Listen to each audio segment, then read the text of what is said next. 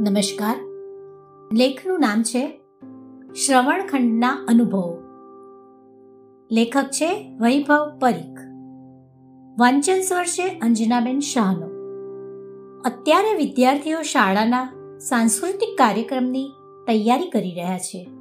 તૈયારી કરતા કરતા કેટલાક બાળકો વચ્ચે વચ્ચે શ્રવણખંડમાં આવે છે. આનંદ સાથે બેસે છે. કયા ગીત ઉપર તેઓ નૃત્ય કરી રહ્યા છે તે ખૂબ હોંશ સાથે મને જણાવે છે.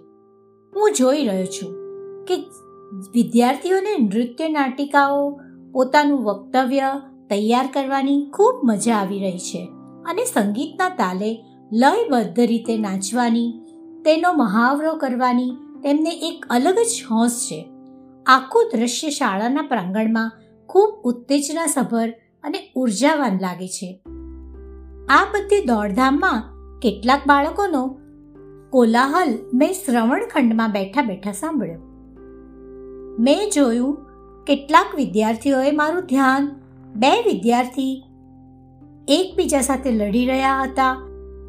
તેના ઉપર દોર્યું અને કહેવા લાગ્યા કે, સર, જુઓ, આ એકબીજાને મારી રહ્યા છે. મેં કહ્યું, તેમને ખંડમાં બોલાવો. તેઓ આવ્યા અને મેં પૂછ્યું, શું થયું? પૂછતાની સાથે જ બંને એકબીજા ઉપર આરોપ લગાવવા લાગ્યા અને પહેલા કોણે શરૂઆત કરી તે સાબિત કરવા લાગ્યા. આ સાથે બીજા વિદ્યાર્થીઓ પણ તે બંનેની ખામીઓને મારી સામે બોલવા લાગ્યા. આ તો બધાને મારતો જ હોય છે. આ વર્ગમાં પણ બહુ ધમાલ કરે છે. આ ગમે તેમ બોલે છે. આ જ સૌથી પહેલા શરૂઆત કરે છે. વગેરે વગેરે.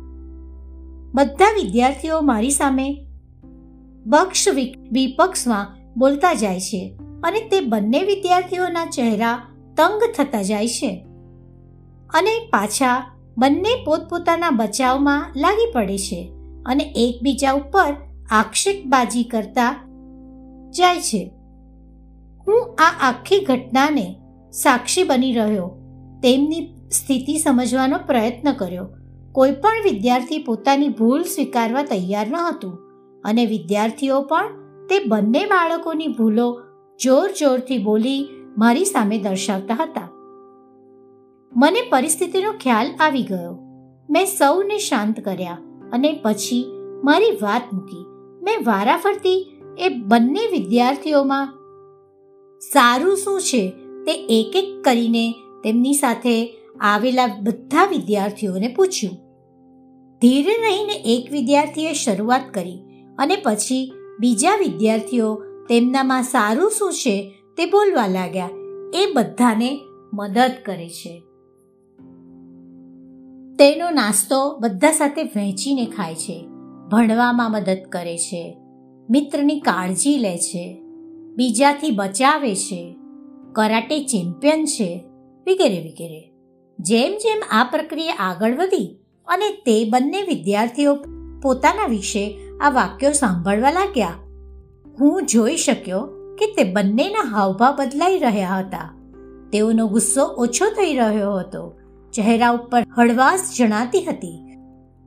સાથે અન્ય વિદ્યાર્થી મિત્રોનો તણાવ પણ ઓછો થઈ રહ્યો હતો. થોડીક વારમાં તે બાળકોમાં રહેલી સારી વાતોની અસર આખી ટોળી ઉપર થઈ. બધાનો થોડીવાર પહેલાનો આક્રોશ શાંત થયો. એકબીજા માટે હસવા લાગ્યા અને તે બંને વિદ્યાર્થી હસતા હસતા હાથ મિલાવી ખંડ બહાર નીકળી ગયા. મને તેમને આ રીતે જતા જોઈ આનંદ અને સંતોષ થયો. પછી હું મારા કામે લાગી ગયો. થોડી વાર પછી તેમાંથી એક દીકરો મારી પાસે આવ્યો અને મને સોરી કહ્યું. જેની મને બિલકુલ અપેક્ષા નહોતી. તેના ચહેરા ઉપર દિલગીર હતી. મેં તેને સાંભળ્યો, સ્મિત સાથે તેને સ્વીકાર્યો અને મેં તેને જણાવ્યું કે જ્યારે દિલ દુભાય ત્યારે મારી પાસે આવી જવાનું. અમારા બંને વચ્ચે એક અદૃશ્ય સંબંધ બંધાયો.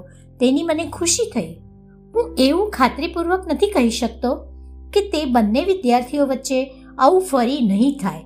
પણ આ તક મેં તેમને એકબીજામાં સારું શું છે તે શોધી કાઢવા અને એકબીજાને જણાવવા માટે કરી દીધી. જે મને તે સમયે તેમના સારા માટે કરવા જેવી લાગી.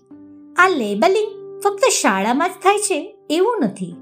ઘરે પણ બાળકો સાથે જાણતા અજાણતા મા બાપ સગા સંબંધીઓ તેમના બાળકો સાથે આવું જ કરે છે. તેમના ઉપર લેબલ લગાડે છે અને બાળકોનો આત્મવિશ્વાસ તોડે છે. તેના ગંભીર પરિણામો પણ આપણે સમાજમાં જોવા મળતા હોય છે. બાળકોની પરવરિશમાં મા બાપે એક વાતનું ખાસ ધ્યાન રાખવું જરૂરી છે કે તમે તમારા બાળકોને લેબલ તો નથી લગાવી રહ્યા ને? તેના મનમાં નિરાશાના ઘંટ તો નથી બાંધી રહ્યા ને? કે જે તે એકલો જ એકાંતમાં સાંભળે છે અને વધુ ને વધુ નિરાશ થતો જાય છે? મને એવું અહીં લખવું છે કે આપણે એક એવા સમાજમાં જીવીએ છીએ જ્યાં અન્યોની ભૂલ તરફ આપણું ધ્યાન વધારે જાય છે અને વાતો પણ આપણે તેને કરેલી ભૂલોની જ કરીએ છીએ. આપણે જે તે વ્યક્તિને લેબલ લગાવી દઈએ છીએ, એને વારંવાર યાદ કરાવીએ છીએ. એકબીજામાં સારું જોવાની શરૂઆત પરિવારથી જ થવી જોઈએ અને આ સંસ્કાર આપણા બાળકોમાં ખૂબ કાળજીપૂર્વક વવાય તેની ખાતરી કરવી જોઈએ. એક મા બાપ તરીકે આપણે અન્ય ઉપર પણ બાળકની હાજરીમાં લેબલ તો નથી લગાડતા ને? આપણી આ ખરાબ આદત બાળકોમાં ખોટા સંસ્કારનું આરોપણ જાણતા અજાણતા કરે છે, જે તેના પોતાના સ્વ વિકાસ માટે ઉપયોગી નથી. મિત્રો, એક સવાલ. આપણે આપણા માટે કેવું લેબલ પસંદ કરીશું? અસ્તુ